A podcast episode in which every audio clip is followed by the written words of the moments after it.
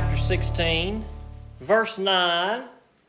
We'll backtrack a little bit though. We'll, we'll kind of talk about just the events as a whole of the, of the ladies who came and found the tomb empty on resurrection morning. But we'll talk about verses, uh, we'll read verses 9 through 13, then we'll kind of go back and talk about the whole, the whole events of, the, of that morning. Mark chapter 16, verse 9. In a way, we in a way we, we finished Mark chapter 16 last week, and you may be saying, well, we didn't finish Mark chapter 16. There's still verses left. Well, those verses are worth being discussed. It is agreed upon by just about every scholar that from verse 9 through the end of the book of Mark, as we know it, those verses were not there in the original manuscripts. They weren't. They were not there. They were only added in manuscripts that came a lot later. And who added them and for what reason they were added, it's, it's really hard to know. Uh, it, is, it is very likely, m- most certain, that Mark did not write these words. That when this book that Mark wrote was written, that these verses that we read from 9 to the end of the book were not written by Mark. Now, many of your Bibles will probably make a notation of that. It, it may be it may be a, a, parenthesis or something that starts that section uh, and closes it. There probably is a footnote beginning at verse 9 telling you that these verses were not in any of the original manuscripts. And this is not uncommon for us in Scripture. There are other verses that we have in our Bibles today that are not found in the original manuscripts, but were found in much later manuscripts. Usually they are listed, even though they are not there, uh, but they are almost always noted. However, it is not uncommon, at least for some Bibles, uh, older Bibles at least, I don't see that in, in most modern translations, but some older Bibles would simply leave those verses out. It would skip, let's say, from verse 51 to verse 53 in, in, in an instance, and there wouldn't be a verse 52. Other, other uh, uh, uh translations may have the verse, but have that notation. And so there are a few instances in Scripture, and particularly in the New Testament, where verses are, are not there in the oldest manuscripts that we translated from, but they are there in manuscripts that come much later. And so, if you see that notation in your Bible, you'll know that's what it's for. Now, it's unlikely that any of your translations would not have verse 9 through the end of chapter 16 of Mark. Uh, but it is, it is very likely that there will be some type of notation there. Now, there are a lot of things we could consider. That's a, a topic that you can discuss or research if, you, if you're interested in that. And, and there are many reasons uh, to tell us that Mark didn't write this, in particular the, the writing style. But it is likely that when Mark wrote this, this, this book that we read, that the last thing that he wrote would be verse 8. And so, with that in mind, keep that in mind that these verses that we're looking at today were written by somebody else at some later date. Now, for the most part, the things that we see in the close of Mark are not, are not problematic. They don't tell us anything really uh, that we don't see in the other accounts of the resurrection of Jesus Christ. There, there doesn't seem to be anything too bad in there. But as we will see probably next week, there, there is a, a, portion of this close of Mark that, that, that is a little more difficult, and we will talk about that next week. But this week, the verses that we're reading, verses 9 through 13, just talk about really some of the same type of things that we see in the other gospel accounts. So let's pray, and then we will jump in. Father God, we come to you this morning. I thank you for these good words and Dear Lord, it's hard for us maybe to know what Mark wrote or what he didn't write or when these verses were added or who added them, but God, I pray that your Holy Spirit would help us to get something from them as we as we rejoice over what's being talked about, the resurrection of Jesus. And God, I pray that you hide me behind the cross. I pray that you do the work this morning, that you just help me to say the words that need to be said, and I pray that something we say and talk about today will be beneficial to us, dear Lord. And I just ask these things in Jesus' name. Amen.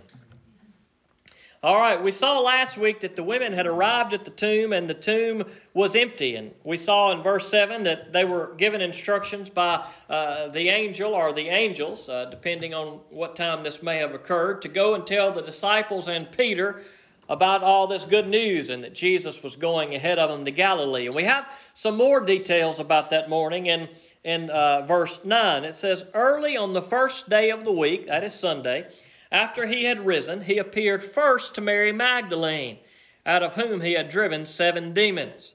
She went and reported to those who had been with him, as they were mourning and weeping.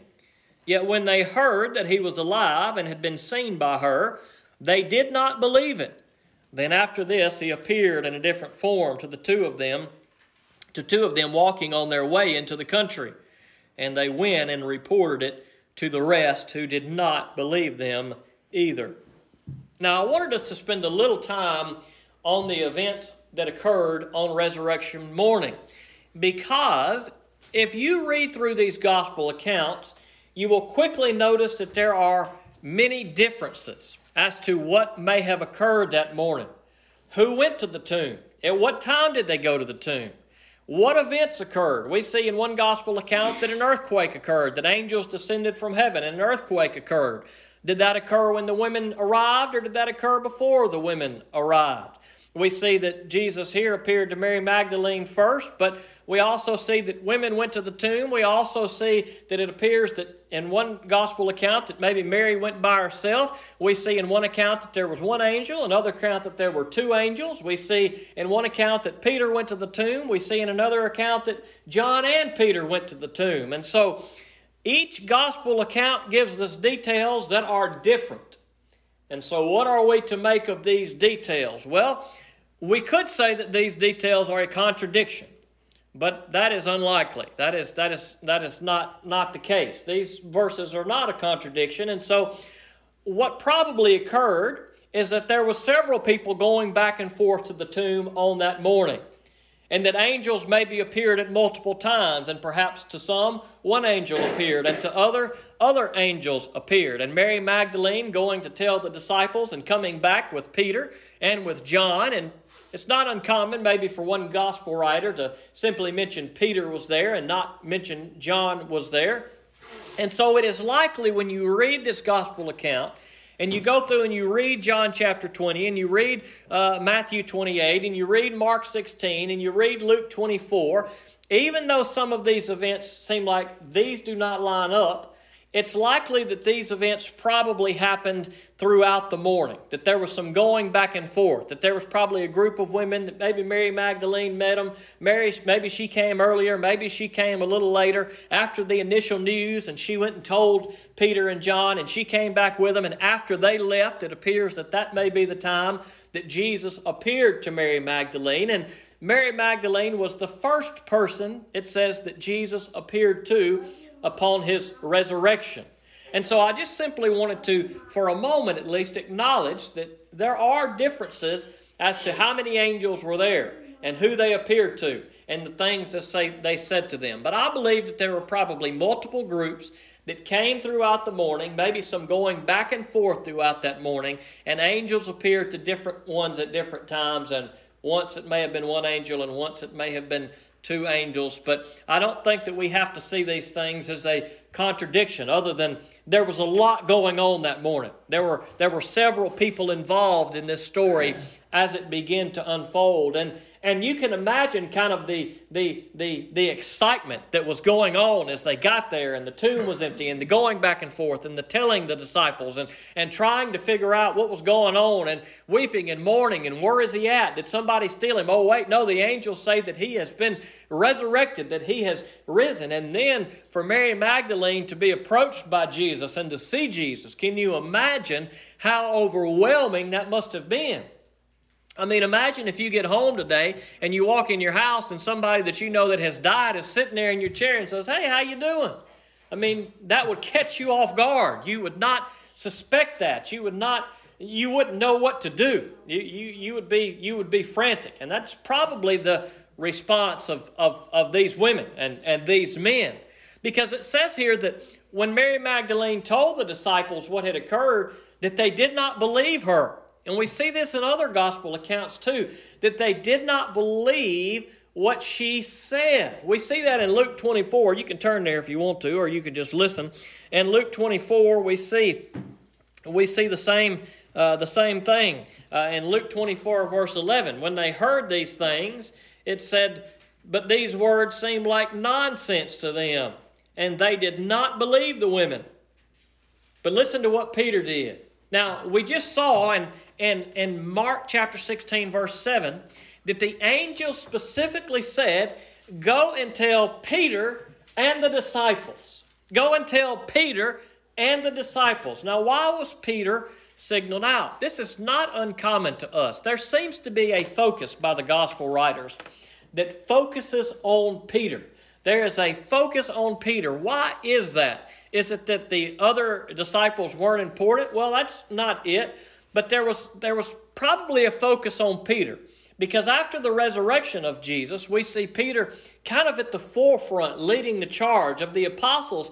It is Peter who is standing and preaching and teaching boldly about Jesus Christ. And then later on, Paul comes onto the scene. And it's Peter and Paul who are probably uh, uh, uh, at, the, at the forefront. Those two people are helping to spread the gospel of Jesus Christ and to bring people into Jesus Christ. And so we see Peter mentioned to us all throughout these gospel accounts that Peter is one who is bold to stand up and bold to say what he is going to do, or bold to say what he is not going to do, and bold to say that he is not going to deny Jesus. And yet he denied Jesus. And we see this boldness about Peter. Even cut the ear off of one of the one of the officers that came to arrest Jesus that night. And there's there's a certain attention that is given to Peter throughout the gospel accounts. And I believe that is showing us a little bit about Peter and preparing us for Peter because he would be at the forefront of what was going to take place after Jesus was resurrected, after Jesus ascended, and after Peter and the others went into the world. It was Peter who was leading that charge. And so we talk about Peter a lot, right? We, we talk about stories like Peter walking on water, that he said, Hey, if it's really you, let me come on out there to you. And Jesus says, Come on. And we see Peter's boldness and we see Peter's failure. We see that he loses his faith in Jesus in that account. He gets more worried about the storm and he begins to sink and has to call out to Jesus. And he says, Jesus, I'll never deny you. But he does deny Jesus and has to be restored. And Jesus, I'll never, I'll never leave you, even if I have to die for you. But but he does. He flees and he runs in the garden with the rest of them. And so Peter wants so badly to do what is right. He wants so badly to stand by Jesus and to stand for Jesus, but he fails. Even as bold as he is, he, he fails time and time again. Can any of us relate to that? Perhaps some of us are not so unlike Peter.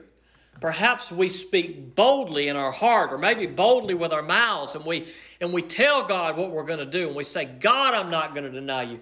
God, I'm not going to run from you. God, I'm not going to give in to this sin again. God, I'm going to stand for you and do what I got to do. God, I trust you. I'm never going to doubt you. But yet, we do like Peter does. We get into a storm and we begin to doubt and lose our focus on Jesus and we begin to sink. And we got to say, Lord, help me. I failed. And we stick our hand up and we reach out and God helps us. And we say we're ready to die for Jesus, and the time comes that we could stand for Jesus and we don't stand for Him at all. We say that we'll never deny Jesus, but yet the time comes that we could we could stand up for Jesus, and when we're questioned, we don't say a word about Jesus. We don't stand up for Jesus at all. So perhaps in some ways we are not so unlike Peter. And here in this passage, not only do the gospel writers give special attention to Peter, but the angel itself, himself, says, Hey, go tell the disciples and Peter that Jesus has been resurrected. And we see in John's account, John chapter 20, that when Peter hears this news that he and John run to the tomb, and John outruns him to the tomb, and Peter gets there and he sees that Jesus is gone, and he is amazed. He is amazed at what has taken place. They heard the news from, from Mary Magdalene. They did not believe it. They had to run to the tomb and see it for themselves. And they run and they run and they run and they get there and they stoop and they look into the tomb and there's nothing there but the linen cloth that was wrapping Jesus. And can you imagine the amazement that they must have had? The scripture says they were amazed and, and they probably, their gears were turning. And they begin to think and they begin to remember what Jesus had said. They trusted Jesus. They believed that Jesus was the Savior. I don't believe that that was ever in question. I don't think that they doubted Jesus was the Savior. I think they believed that up until the moment, that Jesus died, but they still did not understand, the Scripture says. Even though Jesus had told them he would die and be resurrected, the Scripture says even when he was resurrected, that they still did not understand. They trusted he was the Messiah. They believed he was the Messiah. But somehow they did not connect the dots. They did not they did not understand when they died and they placed him in the tomb that he wouldn't stay there. And lo and behold, they go to the tomb and they see that the tomb is empty. And I'm sure that they begin to, the gears begin to turn. And they begin to think. There was probably a bit of fear, probably a bit of excitement. Oh no. Oh yes. What if he really has raised? Could it be that everything he said is true? Could it be that he's conquered death? And lo and behold, it wasn't long after that until Jesus appeared to them and they could see the wounds in his hand and they could see the wounds in his side, wounds in his feet, and they could see. Here they were in a locked room afterwards. They were afraid of the Jews, the scripture said. And lo and behold, here comes Jesus. Bam, a locked room, can't keep him out. And right there he appears in the middle of the room with him. And can you imagine what they must have felt? The excitement that they must have had that day. And so Jesus had been resurrected, and the angel said, Go and tell Peter and the disciples. But why go and tell Peter? Because I believe Peter needed to know because Peter had denied Jesus. Peter was ashamed of Jesus. This is probably a story that, that maybe you've read or heard a lot of times. And, and I know we just talked about this a few weeks ago. This is not this is not anything new, but I believe it's important, and I felt like we needed to talk about it again. Because there's a specific mention. It's it's intentional by the angel. It's intentional that the women, that Mary Magdalene, that the angel said, Go and tell Peter. And that Peter rushed to the tomb because Peter needed restoration. He felt like he had failed Jesus. He felt like he was he had just blown it. Here Jesus had died, and he had died knowing that Peter had denied him. And Peter had to live with that, knowing that he had turned his back on Jesus. And so the angel says, Hey, go tell Peter. I think the angel said that because Peter needed, needed that encouragement. He needed to know that it was not too late. He needed to know that the Lord was not through with him. He needed to know that everything was going to be okay. And the story unfolds into John chapter 21 as, as, as Peter and the other, some of the other uh, disciples are fishing, and there on the shore he sees Jesus. And, and what does he do? The same response. When he hears Jesus is, is, is, is, is, is out of the tomb, he runs to the tomb. Now, this is just the opposite of his, of his initial response. When they came to arrest Jesus, what did Peter do? He ran away. When they were when they had Jesus giving him a trial and they asked Peter, was Jesus, was he a follower of Jesus? And what did Peter do? He denied it and he ran away. He got away from it. He didn't want to be part of that. And so here at Jesus' death, at Jesus' last hours, Peter was running from Jesus. But after Jesus' death and after his resurrection, when he hears that Jesus is alive, he doesn't run from Jesus. What does he do? He runs to the tomb. He's out fishing. He sees on the shore in a distance and he realizes and he notices that's Jesus. And what does he do? He doesn't get in the boat and sail away. He jumps in the water and he swims to Jesus. And he can't wait to get to Jesus. And so here we see kind of a contrast. Peter sinned, he messed up, he ran away from Jesus. But he realized his sin, he realized what he had done. And now he's running back to Jesus. And now he's swimming back to Jesus. And it's there on the shoreline that day as Peter is eating breakfast with Jesus that Jesus asked him three times, Do you love me? And Peter says three times, I love you. And in that moment, Peter is restored. And we need to be reminded of that story because that is a very powerful story for you and I. Because there are days that you and I blow it. there are days that you and I sin. There are days and maybe weeks and maybe months and maybe years that we find ourselves running from Jesus, maybe intentionally. Maybe we are intentionally saying, I'm not going to go to church. I'm not going to read the Bible because we feel the conviction. We feel the shame and we're running from Jesus. Maybe there are other times that we don't realize that we're running from Jesus, but, but our sin is just that. When we are living in our sin, we are running from Jesus and we are running to our sin. And we need to be reminded that Jesus wants us to return to Him.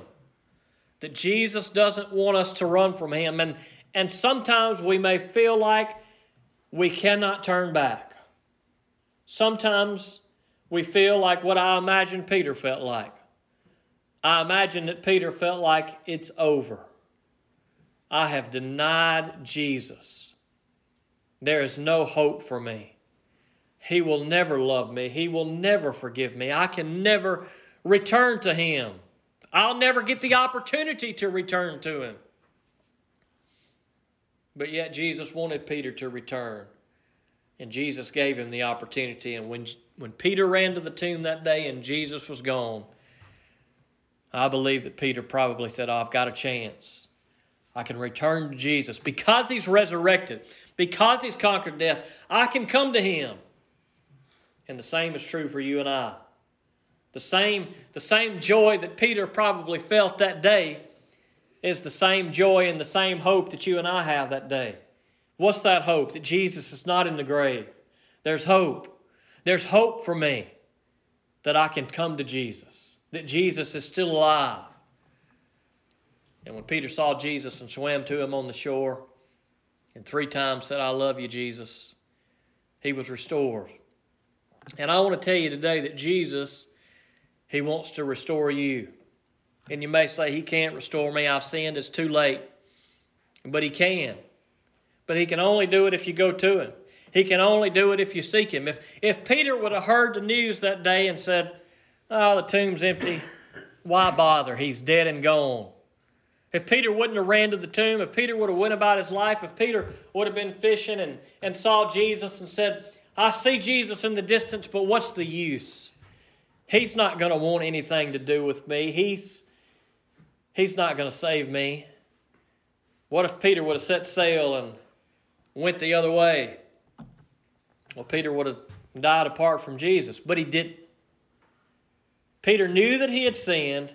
He was ashamed of his sin, but when he had the opportunity, he said, Jesus, I'm coming to you not because I deserve for you to forgive me, but because I love you and I'm sorry I did what I did. That was the heart that Peter had, and that's the heart that you and I need to have this morning. So maybe you feel like you've wandered away from Jesus. Maybe for a day or a week, a month, or maybe for years you feel like, man, I've, I've lived my life the way I want to live it, and I've, I'm tired of living my life that way. I'm tired of putting Jesus in second place and I want to put him first. If, if you feel that way today, then I've got good news for you. If you seek Jesus, you will find him. If you come to Jesus in the same way that Peter came to Jesus with a broken and humble heart, Jesus will forgive you. Jesus will restore you. The devil wants you to think that God is done with you, that God does not care about you, and that God will not forgive your sins. That's what the devil wants you to think. The devil wants you to think that you are broken beyond repair. But the scripture says just the opposite that Jesus came to forgive sinners, and that includes you and me. The Bible says that Jesus loves you, that He died on the cross for you. The Bible says that Jesus will restore you. You are not broken beyond repair. It may be that you are like Peter and you have spent some time denying Jesus. And it may be that you are like Peter and your faith is weak and you are sinking in the storms of life that are raging around you. But every time Peter reached out to Jesus, Jesus saved Peter. Whether it was in the ocean or whether it was that day on the riverbanks or the ocean bank, whatever it was, when Peter swam to Jesus, when Peter went to Jesus, Jesus restored Peter. And He will do the same for you and I. And so that morning that Jesus was resurrected, the angel told the women, Go and tell Peter and the disciples. Why? Because God knew he wasn't through with Peter. And he wanted Peter to know he wasn't through with him. And if you're hearing these words today, if you feel conviction in your heart that you have sinned and wandered away from Jesus Christ, and I've got good news God can spare you and save your soul if you come to Jesus and seek Him. God can restore you. And the same way that He restored Peter, one who denied Jesus, I don't know him. I don't know that man. But God, God knew Peter's heart. He knew deep down he really loved Jesus, and he wasn't through with Peter. And even though Peter denied Jesus, Jesus restored him and used him to build his kingdom. And that may be what Jesus wants to do in your life. That may be how the Holy Spirit's been working on you. You may think that God doesn't want to use you, but if He can use Peter, He can use you too. If you seek Him, if you come to Him, if you put your trust in Jesus, He can restore you today. Let's pray. Father God, we come to you this morning. We thank you for these good words. And I pray, God, that you would help us to seek Jesus in all we do. And maybe, God, we just we hadn't been living right. Maybe there's some in here that are yours and they really do trust you. They don't doubt that Jesus is, is the Messiah, but maybe we hadn't been living like it. Maybe we've been living for ourselves. God, maybe there's some in here that are yours and maybe they've been running from you in some way, not reading your word, not seeking you. God, maybe there's some in here that are not yours yet. They've never put their faith in Jesus. Maybe they've been running for years but maybe they're ready to get their life on track, dear Lord. Maybe today is the day that you want them to do it and put their faith in Jesus. God, maybe sometimes we feel like we're hopeless, but God, don't let us give in to those, those attacks of the devil. Let us know that we have a great hope in, in Jesus. And that when Peter saw that empty tomb, it meant that he had hope. There was still chance. There was a way that he could still be restored by Jesus. And God, because of the empty tomb, we can be restored. We still have a chance. If there's breath in our lung, we hear these words of yours, dear Lord, that Jesus has been resurrected, that He is the Messiah, that He can save us, God, there's a chance. So, God, I pray that if there are any in this room that do not know Jesus today, that like Peter, that they would repent, that they would humble themselves, that they would realize the, the sin in their life and the shame and the, and the error of their ways, dear Lord, and that today that they would repent that they would seek Jesus, they would come to Him. That God, upon hearing this good news of Jesus' resurrection, that they would be like Peter and, and run to see the good news today. That they, like Peter, when they see Jesus in the words of Scripture, would, would drop everything, dear Lord, and, and, and run to Him and seek Him with all they've got. And God, when we find Him, just the same way that you restored Peter, you restore us. So, God, if there's one that needs restoring today, I pray that you just would, would help them to feel convicted and to seek you and to come to you and to find forgiveness in Jesus Christ. And I ask these things in Jesus' name. Amen.